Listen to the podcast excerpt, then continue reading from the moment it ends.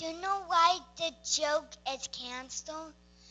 Because um my my my flying chicken got gone, but I could tell you the joke right now, okay? So, what the um the well the flying chicken jump over the moon? Because he had to shoot himself.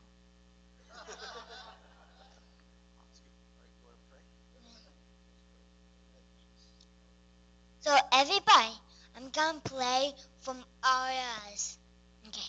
So Jesus, I from Arias, um, we have a good time, and we we know Jesus, and we could we have a good time in Jesus' name. Amen. Amen. You, buddy. You can go. So we're about to have a good time. we ju- he just prayed for us to have a good time. We're gonna have a good time. Come on. Holy Spirit. So much happened during worship, and uh, you're gonna you're gonna understand how prophetic my friend Jamal is up there. But we're also covenant brothers, so uh, we got that going too. Um, but I was just before we get into the word uh, tonight,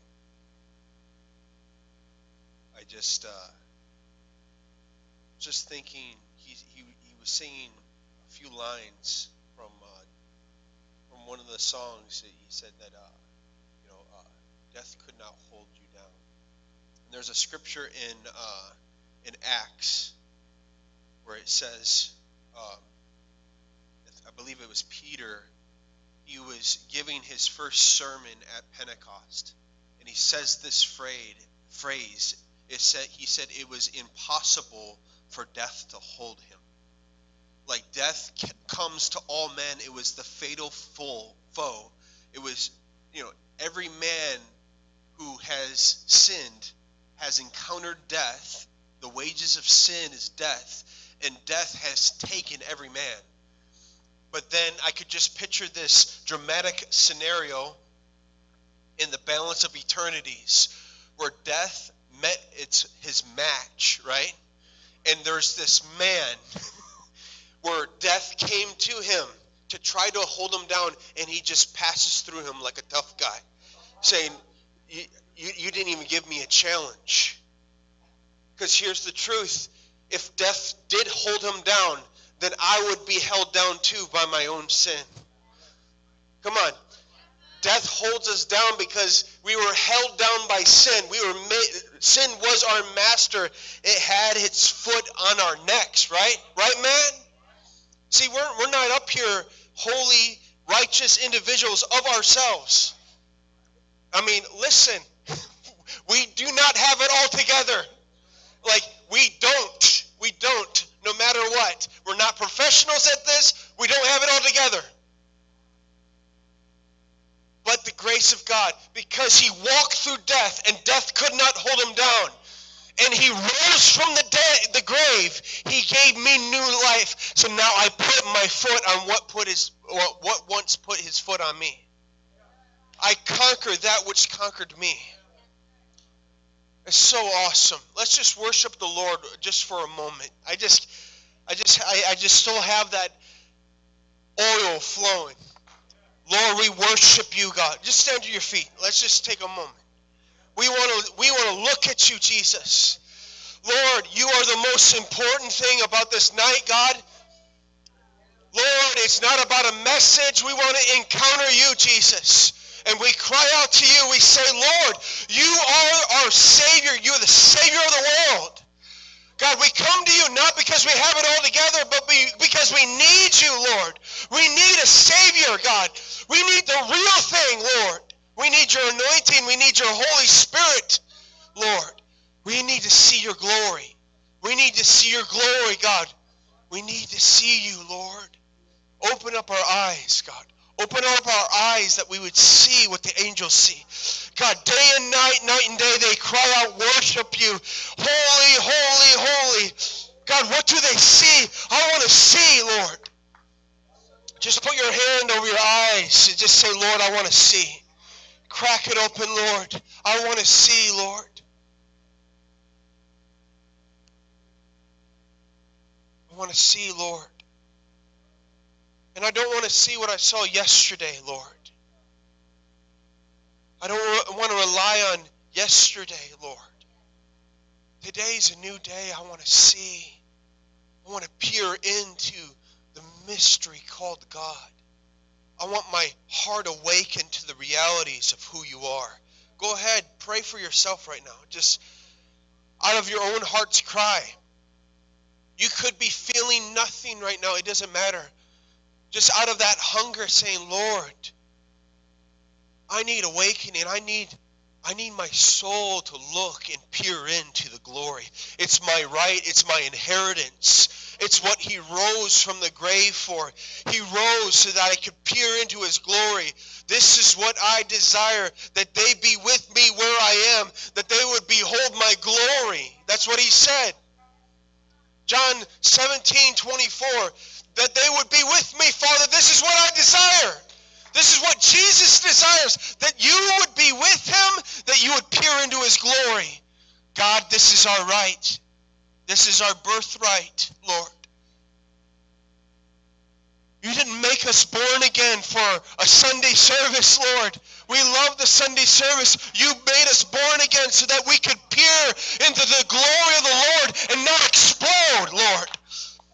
Father, I pray, blow our minds with eternity, Lord. Lord, come. Come, Lord. Lord, come. My words are weak, but your words are full of life and spirit. Your words are full of life and spirit. And we desire nothing but life and spirit tonight. We place a demand on the life and spirit of the living God. That's what David would pray. He said, God, don't give me this, the stories about God. I want the living God. My heart and flesh, they cry out for the living God. If you are living God, my heart and flesh are crying out. I am hungering and thirsting for righteousness. I know you're real. I know you're living. I know you're sitting at the right hand of the Father. It's a reality.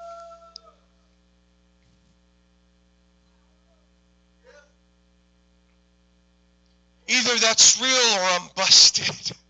Either that's real or I'm crazy. Either it's real or either you're live and you're living and you're hearing us.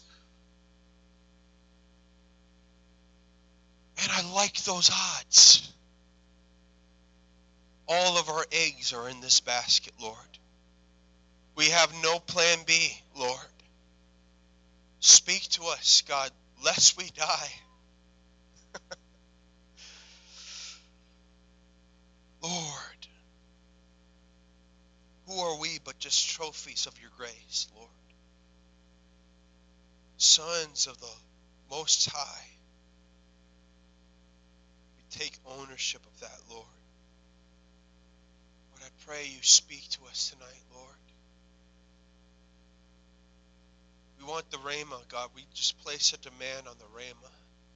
We're so hungry for the Rhema, God. We're so hungry for the word that proceeds out of your mouth, God.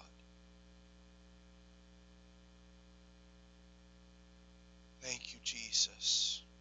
We bless you, Lord. Amen. You may be seated.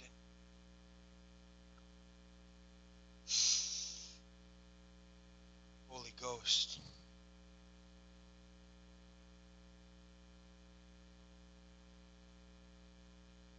So, um, I think I know most every one of you, uh, but if I don't know you, uh, how do you transition? like I'm trying to be like natural now. my mind's so like I hear my wife going, "Be practical too."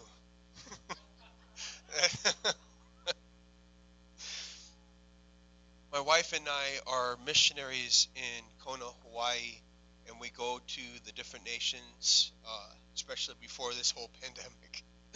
and uh, we we have a ministry to the nations of the world, and um, yeah, I just want to give you opportunity to partner with us. Uh, I, I I have received some of my most dearest partners from this church, and I, I cherish every single one of you guys who have stood with us and prayed with us and supported us. It uh, I could I could cry like it. I just I see it as holy and holy relationships like that. Uh, you know those who the Lord has put in our lives to on this mission. You know we've been given an assignment from the Lord, and I see you just right alongside of us and saying, know, we're we're with it. your assignment is my assignment. It's like a true covenantal relationship. So if you feel a tug in your heart at all, I, I just want to invite you uh, to consider uh, come alongside and partnering with us. Um, come talk to me, and I have uh, little sheets in the back. Uh, it's the most generic looking thing on the on that table. That's oh, it's mine. You know, like this is just a black and white sheet form, and uh, and then just get a hold of me uh, because we really want to be intentional. We don't want uh, we don't want people just to give us money. We want partnership. We want those who have been assigned to what we're assigned to, and so we'd rather go broke than to be assigned be unequally yoked. I don't say that uh, harshly, but if you're if you're not supposed to be in the boat, then get off, Jonah. you know, like that's what we're. But if you are, then come on board because it's going to be a crazy ride, and you just might like come to Myanmar with me, or or some of these different nations, or you know, I might I might pull on you, or or, or you know, just it's been crazy lately. it's been absolutely nuts. Is it okay to say that and still be in faith? It's been a crazy year, huh? 2020. Gotta love 2020. We'll look back and say, man, 2020, it whooped us pretty good. and it's it's like this, it's like this shaking that's been happening, and everybody has felt it in in some measure. And it's like, uh, you know, there's the, these jokes, these Christian jokes, and I, I like which seal is going to be broken today? What what what bowl of revelation is going to be poured out today you know like you know uh, but in in in in reality the lord's shaking everything that can be shaken. And it and it's the truth right? And and these things that are that were dormant in our hearts are rising to the surface. And these issues that we tried to hide can, is, are no longer we're, no longer able to hide. Because he's shaking so much that you're it's like it's go time. It's game time. Like and and there needs to be a sobriety in the body of christ knowing the times and seasons that we're in. Loren cunningham since the 80s has been prophesying for uh, about 2020 and he calls it get this the year of breakthrough. How many believe that? Come on. Come on. That's my faithful. That's my faithful. The year of breakthrough. Say that with me. The year of breakthrough. But what if breakthrough came in a way that we did not think of? We're, we're in this global pandemic, and I really feel this in my spirit. That what if he's using this thing called a pandemic to humble the people, right? Because humility heals the ground. If my people who call upon my name humble themselves, that's the first ingredient, right? It's humility. What do you do in a pandemic but humility? We have no other issues, we have no other answers, Lord. Unless you come, we perish. That's where we're at. That's our pro- program. How many of you guys signed up for that program? Our nation's in turmoil. Is it okay to say that? And we're looking at it, and it's, it's so hard to look at as an intercessor, but it's happening. What other plan do we have? But Lord, we need an outbreak of the Holy Spirit for our land. So, what if He's using all of this to till and break through the hard ground? And what we couldn't break through through just nice services and and lovely messages, God is saying, I'm tilling the ground because a global harvest is coming. It's a year of breakthrough. Watch.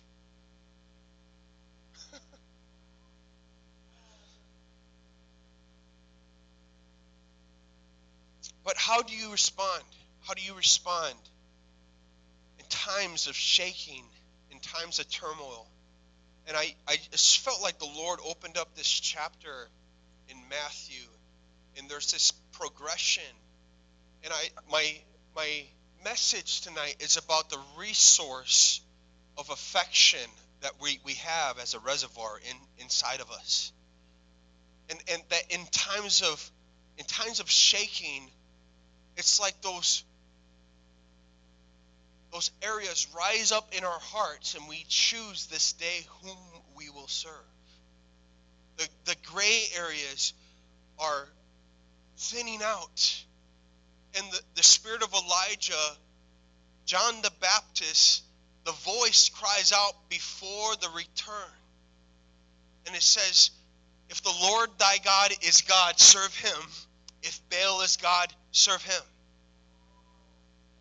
And I feel like the Lord is opening this up, and I, I feel like it's going to be on a couple different levels.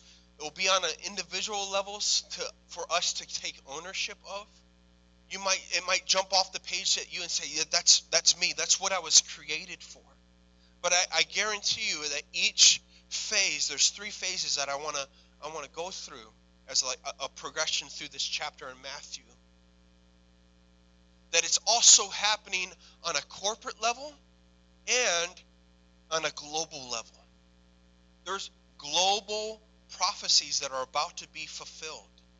And we are like the reason why you, that's important to us is it ties us into a greater purpose that's beyond ourselves. And the, I, I really do believe that the Lord is growing up His church so that we no longer have just these self help things and we just go to church to, to help ourselves when we're supposed to die to ourselves so that we could be good and useful to the world around us. So it begins on the individual level but if it ends there, then it, we, we have failed tonight. Can I say that again? It begins at an individual level, but if it ends there, then we remain selfish and ineffective and short sighted. I want to be that real tonight. I love you guys. You see the grin on my face? I'd hug every single one of you guys. And, uh, and, and listen, I know everyone's hearts here are, are, are for this. So just come along with me on this journey and we'll go we'll go there. All right? It's Matthew 26. If you get you have your Bible, and after Bob Sorge's message, or hopefully you do, or no no shame, but just shame. what a shame! No no, I'm pl- I'm playing with you. I need a drink.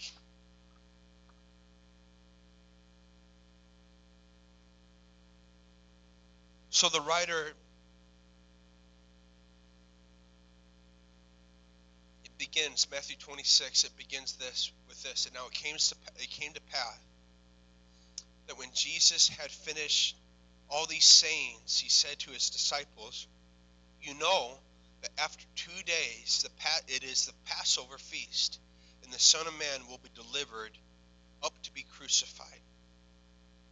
So Jesus sets into motion through a prophecy. He says, "You know, it is time." and and, and it's interesting because like it's almost like every single feast I get a, a text message from Pastor Lonnie saying, "Be aware, we have a listening ear. Something's about to happen."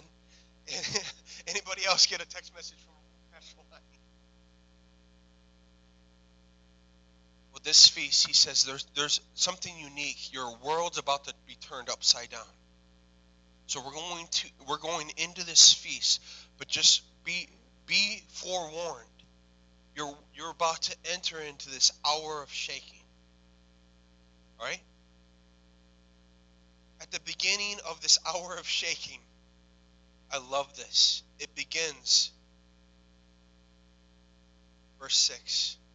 This is when Jesus was in Bethany at the house of Simon the leper.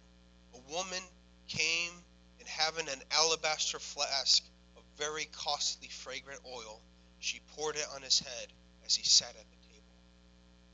So at this at the beginning of this hour, it be, the writer begins with this story of a broken alabaster jar.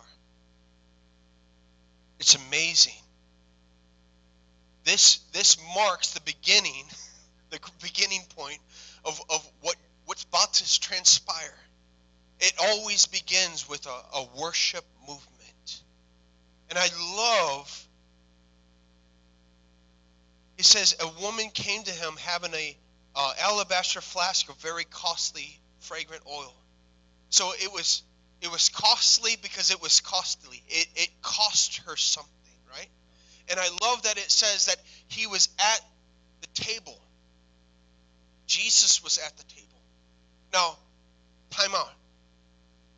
I love the table that the Lord sets before me. I love the table that He sets before me. He sets a table before me in the presence of my enemies. He feeds me good things, the choices of food, the most fragrance of wine. He feeds my soul the best food. Best food. You, you don't even know. I, I'm not in lack or need. The Lord sets a table before me.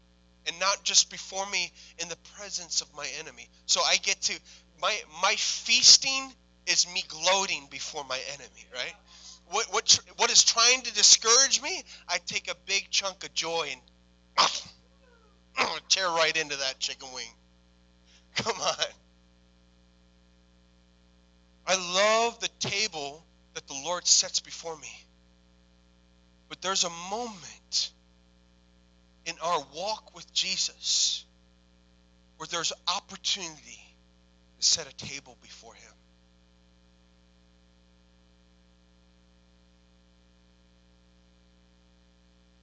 Can I say that again? There's a moment we say, all right, the time of eating figs underneath the tree is over. Now it's time to serve Him. What do you want? Not just, I'm going to do a bunch of stuff for you. What do you want to be served, Lord? What, what kind of thing, what kind of fruit do you want me to produce out of my life that you can take off those tree off my my vine and feast upon lord what kind of things do you want me to produce out of my garden that I could set before you, Lord? And he feasts. And it was in that place that the alabaster jar was poured out upon him. It's such a powerful act that Jesus later says, let's read it. 13 says, Surely I say to you, wherever this gospel is preached in the whole world, this, what this woman uh, has done will be also told as a memorial uh, to her. So he, he says, although his disciples were offended, right? Extravagant worship offends the religious spirit, right? It offends people. It, it was so extravagant, it filled the room with the fragrance, and it offended the religious uh, spirit, the, those who not just the religious spirit, those who were following him were offended. And notice that no disciple had poured an alabaster jar. It wasn't a disciple. It was this this woman. Could you imagine being the woman saying, "I know he's in there, but he is worth this alabaster jar." Mark my words. Malachi 1:11 says, From the rising of the sun to its setting, my name will be great amongst the nations, and fragrance will rise to me from every tribe, tongue, and nation. In the book of Revelation, we see the fulfillment of that. It's a worship, it's a global worship movement where every tribe, tongue, and nation will break their alabaster jar. And I believe it was this woman that initiated that movement. Do you guys get what happened with one simple act, with one single handed act, because she chose to spend her costly oil upon the one who was worthy. It sent ripple effects throughout eternity, and she was the first fruits of his Psalms 2 inheritance. If that don't get you out of your seat, I don't know what does. A woman. She probably felt so insignificant and terrified. But his worth surpassed her, her fear of man. My question to you tonight is what are you spending your resource of affection upon? Because it's not just the radical people that have this alabaster jar within them. Every single individual in this room has an unopened alabaster jar. The question is, what do you spend it upon? What do you spend your resource upon? Do you know his worth? Because I could see the inward struggle. This is this is costly. This is this is this would provide for me. This would maybe give me status. This might take me over the top and over the edge. But she saw his worth. She saw his value. And that was the whole issue in Isaiah 53. They esteemed him not. Esteem break down esteem, it, it, they had no value for him. He had no form or comeliness to him. It doesn't mean that Jesus was just butt ugly. I've heard preachers say that all my life. I don't believe it. I believe that the beauty that was within Jesus was not on the outside. There was glory. There was the treasure of hidden, uh, hidden in earthen vessels. And to the naked eye, you just pass by a Jewish, Jewish man. But to a heart filled with faith that knows their God, He is the King of kings, Lord of lords, worth it all, worth every single alabaster jar in the whole universe. He is worth the oil upon His feet like wine for you to drink, like water from my heart. I pour my love on you. Every last drop I pour upon you, Lord. Is there an alabaster jar that is willing to be poured out? I tell you, my friends, you are not the only ones. We need your alabaster jar to be poured out upon him. We need you. See, it, it doesn't just happen by saying, I'm walking to this altar, God, I pour out my alabaster jar on you. It, it, how, it, it, it only happens when you look at him and you find out his worth. When you find him, you find everything. When you find out how merciful he's been, the, the oil flows when you find out how faithful he is, how loyal he is, how transcendent he is, how beautiful he is, the oil will just flow automatically. You can't hold it back. Do you know who he is? This is happening on a global level. I am just I'm just thrilled to hear the reports that are happening all across the world We, you know, I, I'm sure I'm not the only group, but I have these friends that are all partnering together, all with our networks of people together, and we're talking about a glo- see what the pandemic has done to us missionaries is we had to pivot, and we've gone more digital than ever before. We always want to have our feet on the ground. No, 100%. Once things get lifted, I'm be, I'm going to be sent to a nation. I can't stand any longer. First nation that opens up, I'm going. Canada? Okay, I guess it's Canada. Lord, send me. But the Lord's doing something unique where we've had to pivot and we've had to focus on different nations like Myanmar, and we've done uh, Facebook campaigns, and millions of people in Myanmar have heard the gospel through through Facebook. Millions through our little laptop. And we say, Lord, how? Because he, he's so far beyond all like regulations. And he's so outside the box.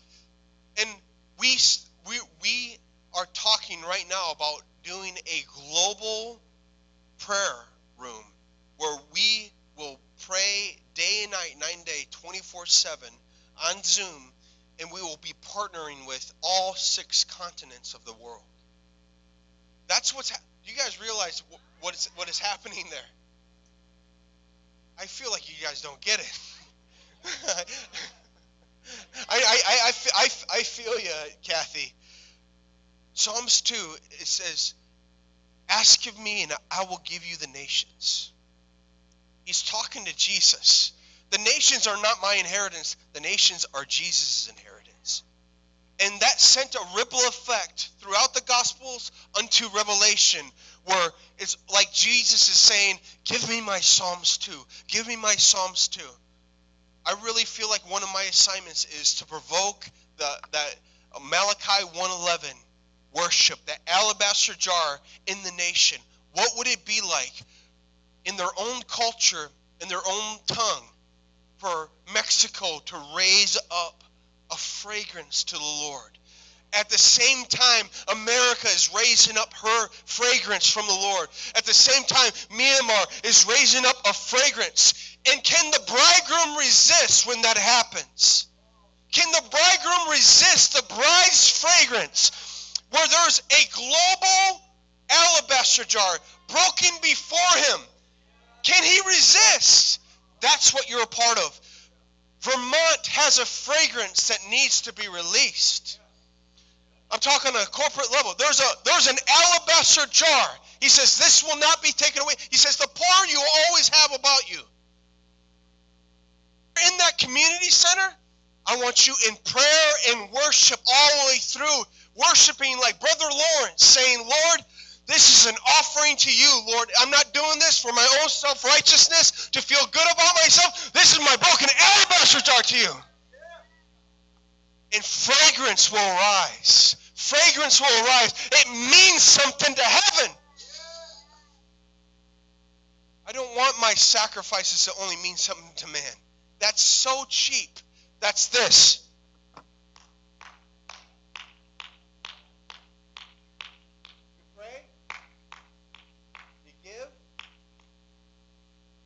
That's your reward, Jesus says. It ends there. But oh, if I could do this completely unto the Lord, where I, I say, Lord, may every action I take, every gift, every offering I, I give, not be so that I'm seen, but Lord, that I be seen before an audience of one. He says, Oh, that's a familiar smell. Because here's what happened in that story. He says, This has been done to me for my burial. So if it was costly perfume, if it was costly oil, then it stayed upon his body. And guess what? Guess what the soldiers smelt when he was being whipped? And they they'd wind back and they'd catch the wind and they why? Why am I smelling this fragrance? And he's carrying up his cross. He's getting weary because of the blood loss. And he falls and he catches a whiff of that woman's alabaster jar. And he picks up his crosses for the joy set before me. For the nations, this is for the nation, this is for my for the joy set be as they're nailing his feet. What is that smell? As he passed and he was wrapping his body I believe you could still smell the oil upon his body. Could still smell the extravagant worship. He says, This is why. This is the joy set before me. What are you spending your resource on? What are you spending the resource of affection on? Every other thing feels like such a cheap investment. It's interesting, this next person I want to examine. Verse 14. It's says another another spender of resource. I don't know what else to, to call him. Verse 14. It's exactly right after the woman with the alabaster jar. Then one of the twelve, called Judas Iscariot, went to the chief priests and said, What are you willing to give me if I deliver him to you? And they counted out 30 pieces of silver. So from then on, he sought for an opportunity to betray him. It's interesting how these stories are lined up. It's this extravagant worship, and suddenly one of his own. Now, I look at Judas, and I don't see one who followed Jesus as a betrayer. I don't believe that one one bit. I don't think he he said, "I'm going to follow him because I know I can betray him. I know that that that 30 shekels of silver is mine." I believe he he started following Jesus with a sincere heart. You're talking to a man who went out and prayed for the sick and seen them recover. He went out in the Lord's authority. He cast out demons. Not only that, when Jesus preached one of his most offensive messages of eating his flesh and drinking his blood, the most offensive message that you could possibly tell a Jew. Jesus turned to the 12 and said, Are you guys going to go too? There's the door. He was one who said, We're not going anywhere. You have the words of everlasting life. This was Judas. He was one of us. I know we don't like to think of him like that, but it's true. So we have to ask ourselves what happened to Judas? What happened to that man? I believe Judas was an unkept garden. And little by little, he allowed the boundary lines of the law to come down. He was the treasurer. I'm going to help myself to a couple quarters here. I mean, we work hard anyway. Like, why, why not? Like, I, Jesus won't mind. He's full of grace and truth? Jesus won't mind if I take a little bit. I'm working hard. I, a, uh, a worker is worthy of his wage, and he's justifying every action in his mind. And suddenly, he doesn't know it, but he's on this trail of desensitizing himself to the laws of the Lord. And he's spending his resource because he's not fully captured by Jesus, by the lover of his soul, he's captured with another lover. Can I say that again? Because he's not fully captured by his the lover of his soul, he's captured with another lover. In Matthew 24, Jesus says, because of lawlessness, the love of many will grow cold. Because people will act like there is no law. Now, they had love to begin with, but because they acted like there was no law, there was just no boundary lines. Whatever goes, goes. We're all under grace. We're all under grace. He will forgive us. He understands. We'll take a little bit from the money jar. He says, Your your love will grow cold. I remember I read that just recently. And I just got real with the Lord. I said, Lord, if lawlessness causes a cold heart, Lord, I want the laws of the Lord in my life. I want to love your ways. I want the boundary lines to fall to me in pleasant places. Now, don't hear what I'm not saying. I felt like I was touching the psalmist in, in Psalms 119. I'm not saying that the law can save you. I'm saying I've been saved, I have righteousness, and I'm looking at his law and I'm saying, that's the way I want to go. That's the way I want to walk. I don't want to go uh, uh, outside this place. Let me say it to you in a different way. I don't have to stick a needle in your arm and say, don't do heroin. Don't get that law off of me. right? We know that like something as extreme as heroin will kill you, will still kill and destroy in your life. We've seen it happen. It's outside the original design, the way the way Lord made life work. I'm saying when you truly see his laws and you fall in love with him and saying, Lord, I love your ways. I love the way you work. I love walking in uprightness with you. Keep me in your ways. Let me not go astray. Not me go not go to the right or to the, light, the left. But Lord, I want to spend myself upon you. Then I believe I will have a burning heart of fire. If lawlessness causes a, a cold heart, then if I walk in his ways, my heart will burn bright. When I think about Judas's story, I think about our nation and the condition that it's in. And I think about how we've played the harlot and we've gone after all other lovers and and there's abortion and all these other issues that have clouded our vision and we we've chosen convenience and greed and all these things and we've forgotten our way. We've forgotten that we are under god. And i can't help but think of the book of hosea. And i feel like we're in this hour in the, of the book of hosea where hosea is such a unique book. Here's your you are a prophet. Great. Right here's your prophecy to israel I want you to marry a harlot, and it, she's going to cheat on you a bunch of times. Does that sound good? You, you can call the other guy if you want. Like that doesn't sound very good to me.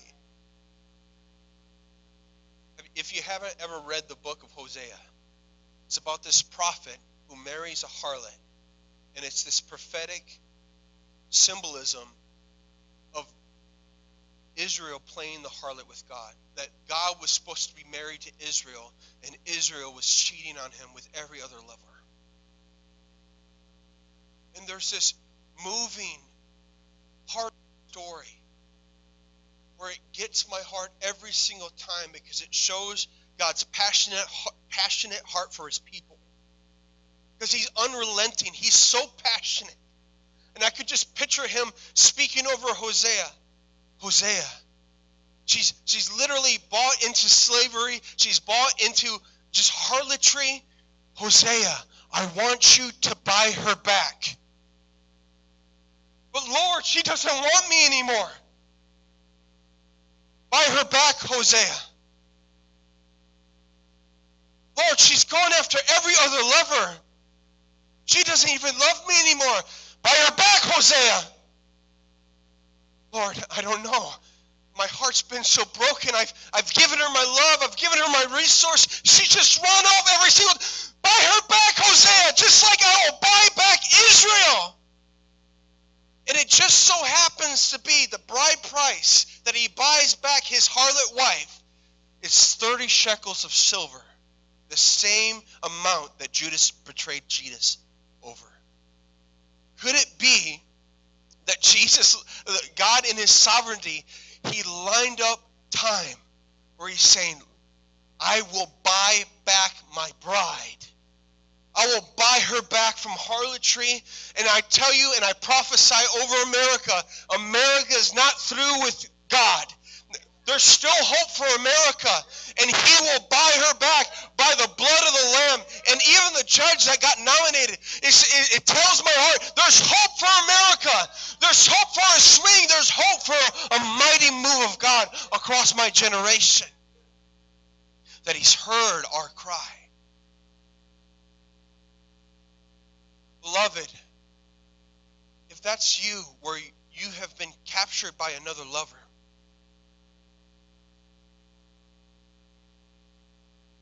Don't mistake God's delay for just the way He is. His delay is His mercy, and He's waiting for you. He's still knocking on the door of your heart. He's saying, I want to buy you back. But there will be a day of reckon- reckoning. There will be a day of judgment where every man and woman will stand before Him. And you will stand before eternity between heaven and hell. Eternal hell, and, and it, it is punishment. And, and that is offensive to our flesh, probably to our culture, because our culture has lost this concept of a holy God. Sin is not just missing the mark, sin is the complete enemy of the Father. And there will be a time where you have to decide am I going to get out of bed with my lover and follow after the lover of my soul? And I tell you, beloved, his grace is sufficient every single time. Paul said, Consider both the kindness and the severity of God. It's true. And every sin that we've committed, every sin, he will take away by the blood of the Lamb. And he will robe you with a righteousness that's not your own. If you just come to him, if you say, Lord, I don't want this anymore, I don't want this in my life, I don't want this other lover, I don't want to take change from the change jar anymore. If Judas would have did that, the Lord would have opened armed, hugged him, said, Welcome back, my child. I, I, I just was waiting for you to, to, to say that. His grace is sufficient, time is short. That's my message to you. And then there's this third part of the story I want to go over. It's so powerful verse 36 of the same chapter.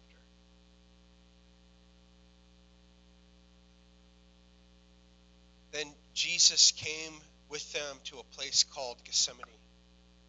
He said to his disciples, Sit here while I go and pray there. And he took with him Peter and his uh, and the two sons of Zebedee, and began to be sorrowful and deeply distressed And he said to them, My soul is exceedingly sorrowful, even to death. Stay here and watch with me. I believe that we are in the hour where we where the Lord, you know, for the first this this first wave, we we voluntarily worship him in extravagance. And then there's this second where there's there will be a massive falling away and and you can, I want to take another just a moment to just stress this. There's a false morality movement where we just compare ourselves to one another and say, "Well, I'm good," and I'm telling you, friend, you're not good. Only He makes you good. Only He makes you purified, right? And so we cannot use social media as our as our barometer for for for morality. It just won't happen. The Scripture is is your barometer for morality. You look into the mirror, and as you look into the mirror, you will see your need for a Savior. And if you fall upon Him, He will save you. But if you go your own way and you justify yourself and you say, Well, I'm just a good guy, I would not want to stand on that ground. Nothing but the blood of Jesus. You guys hear, you guys hear me? I'm saying this because I love every single one of you in this room. I want, I want to see every single one of you in your inheritance, eh, eh, eh, into the pearly gates. There'll be a moment where you stand before him. He has eyes of blazing fire. And he looks into our soul and he sees every act, every action, every idle word every motive of our hearts. In Hebrew, it says everything will be laid bare before his eyes. Everything. There'll be no hiding on that day. You'll want to hide, and there's nowhere to hide. How's that for straight? There's nowhere to hide. And on that day, you will not stand on a false morality. You will not say, Well, I tried to be a good, I intended to be a good person on that day. Our righteousness is filthy rags. So the only righteousness that we're able to produce is self righteousness, and it's filthy to the King of Kings. It's filthy. It, it, has nothing to do. Religiosity and, oh, look at me, it's filthy to God.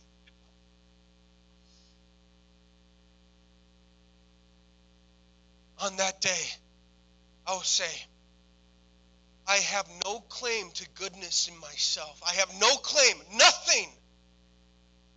Apart from you, I have no good thing. Apart from you, I have no good thing.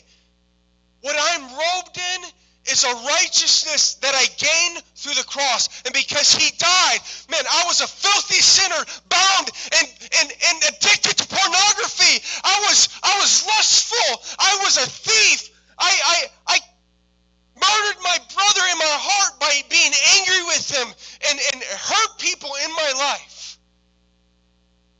But oh, the blood of Jesus, I will stand clean before him. I have nothing to hide before him today, so I have nothing to hide before him that on that day. I am robed in righteousness, and he will open up those pearly gates, and he will say, well done, my good and faithful servant. And we will say, For what? And he'll look, we will look around and see the glorious inheritance of an heaven and that we did not earn. It wasn't our goodness that earned it. And from our spirit will rise up a new song to the Lamb, saying, Lord, you have redeemed us from every tribe, tongue, and nation. It was you that did this. It was you that did this. You made us clean and pure with your blood. Holy, holy, holy are you. You're King of kings and Lord of lords. And you will get what you did not earn on that day. It's a serious business. Holy Spirit, I need another drink.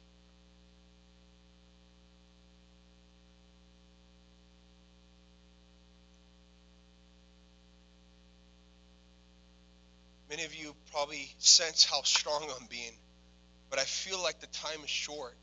And I feel accountable as a preacher of the gospel that if I don't come to you with these messages that, that could save this, your soul, that there's, there's so much falseness that it's being proclaimed to us, that if no one proclaims the truth, then, no, then who will? And then I'm so glad there's a company of people here that are willing to proclaim the truth. Mama Green, many of us. Time is short. Don't be a Judas. Should be the title of my message. no, I'm not going to title it that. No one will click on it. you got to market that, right? You got to trick them into what in the world? click on. So there's this moment of extravagant worship, moment of betrayal, and then there's this intimate moment where Jesus invites us into his garden. This is the most intimate place in the Bible. He invites his disciples into his garden and says, Before it was voluntary, now I'm asking you, would you come with me?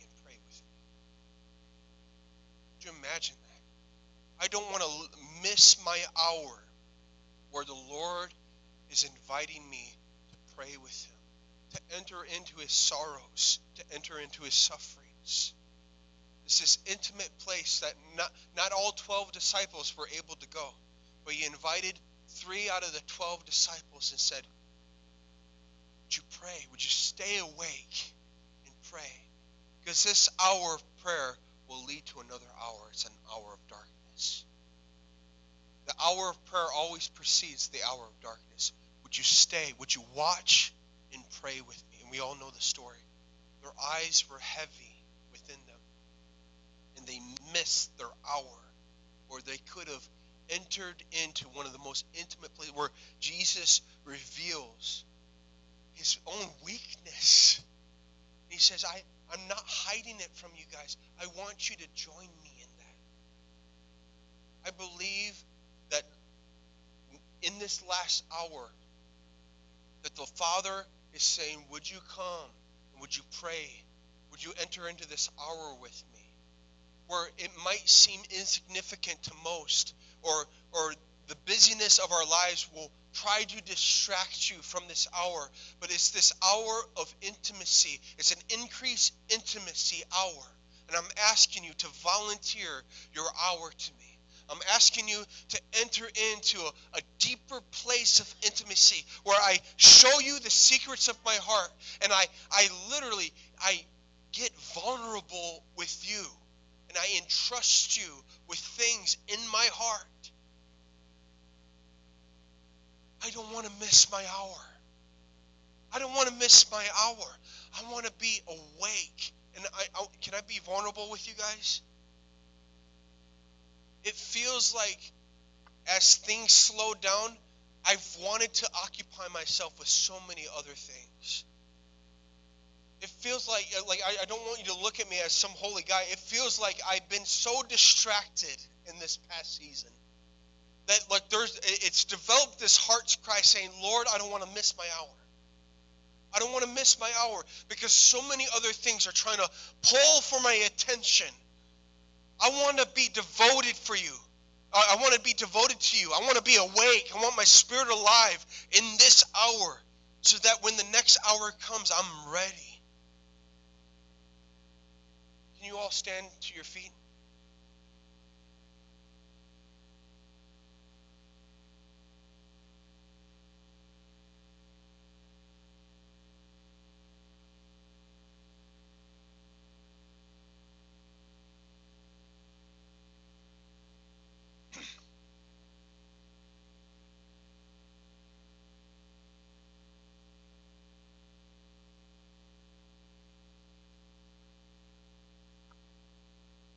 This may have been a sobering message to some of you, but I just I just feel like the Father is crying out tonight. He's, he's crying out to both lost sons and daughters, saying, "Yeah, that's that's really me. That's really me."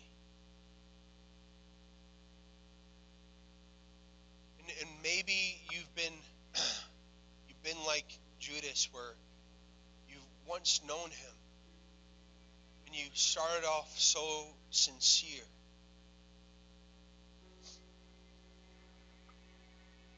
One of the things that the Lord spoke to me as I was reading about the story of the alabaster jar, and I was being so moved by it. He spoke over me. He says, You know, Yesterday's everything isn't today's everything. Can I say that to you again? Yesterday's everything is not today's everything. Meaning, he he was pointing out something in my heart where I was depending on my surrender yesterday. And he's saying there's a new alabaster jar today.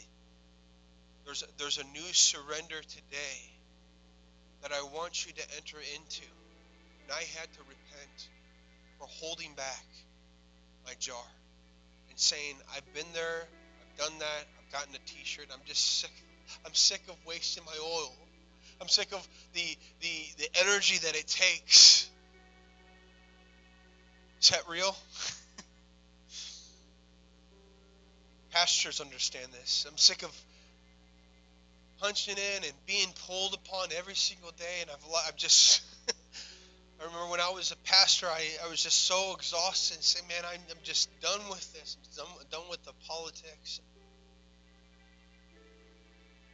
And the Lord just speaking over us. He's saying, yesterday's surrender is not today.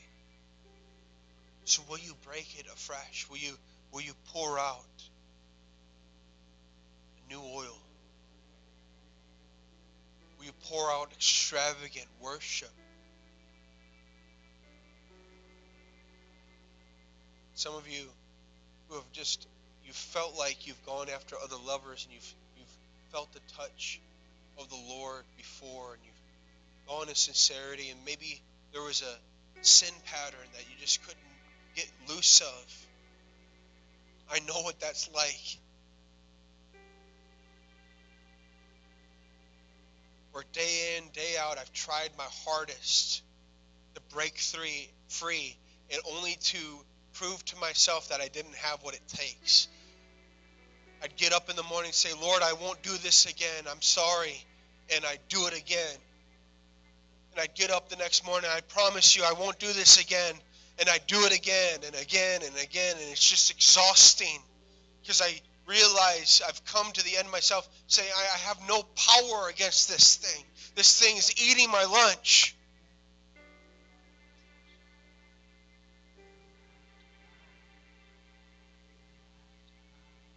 Tell you about this encounter that I had one time. I used to live with my pastor and his daughter came to me one morning and said, she said, I want to tell you about a unique gifting that I have. I said, okay. She goes, sometimes I wake up in the morning and I can hear people's spirits praying. Like I hear my my dad, who's the pastor's spirit praying, and I hear him preaching, and that following Sunday, it's the very words that he's preaching. And uh, she was a part of my youth group at the time, and I said, "Oh, that's really, really good. Thank you for sharing that." And I was just like almost writing her off. Sorry for not being that spiritual. She goes, Well, I'm telling you this because last night I heard your spirit crying out to, to, to God. And she, she said, I heard you crying out, Mercy, God. Mercy. Have mercy on me, God. And she said, I heard the Father's voice rise above your voice and, and start crying out, you're forgiving. You're forgiven, Seth. You're forgiven. You just need a breakthrough. You're forgiven, Seth. You're forgiven. And then my voice would rise above his voice. Lord, have mercy. How could you ever have mercy upon me? Lord, mercy, mercy. And his voice would rise above my voice. You're forgiven. You need a breakthrough. And, and it would just contend against one another until the Father's voice broke completely through. And she didn't know it, but at that time I was deeply addicted to pornography.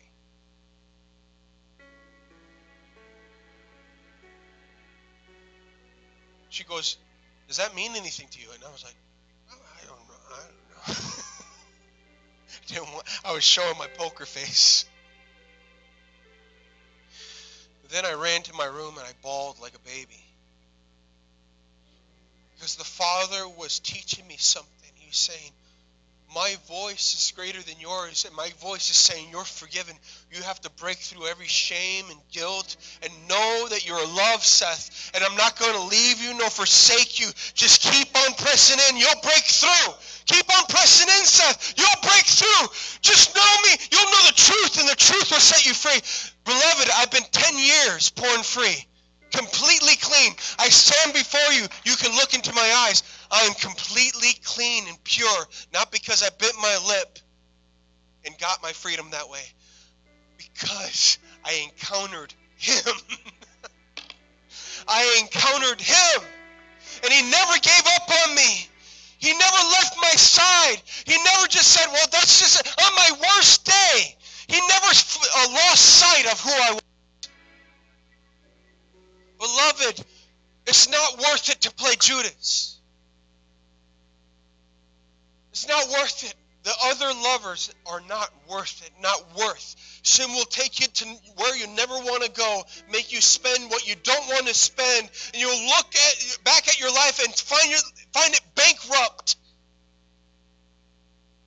I beseech you, my brothers and my sisters, if that's you tonight and and you just feel this fresh grace of repentance. I'm not saying perfection.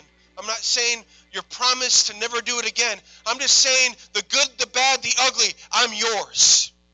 That's what I said to the Lord. I said, God, I don't know where this is going to end. I don't know if I ever will be free. I had lost all hope at that point. But I'm giving you my good, the bad, the ugly. You're going to have to sort out the details. And guess what? The master potter did a really good job.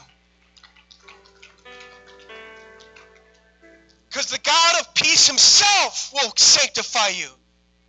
He never says, pull back your sleeves and sanctify yourselves. He says, the God of peace himself will sanctify you, body, soul, and spirit. He's faithful. He's faithful. Every eye closed, every head bowed. You know the routine. If that's you and you feel just a fresh grace of repentance where you you've just realized,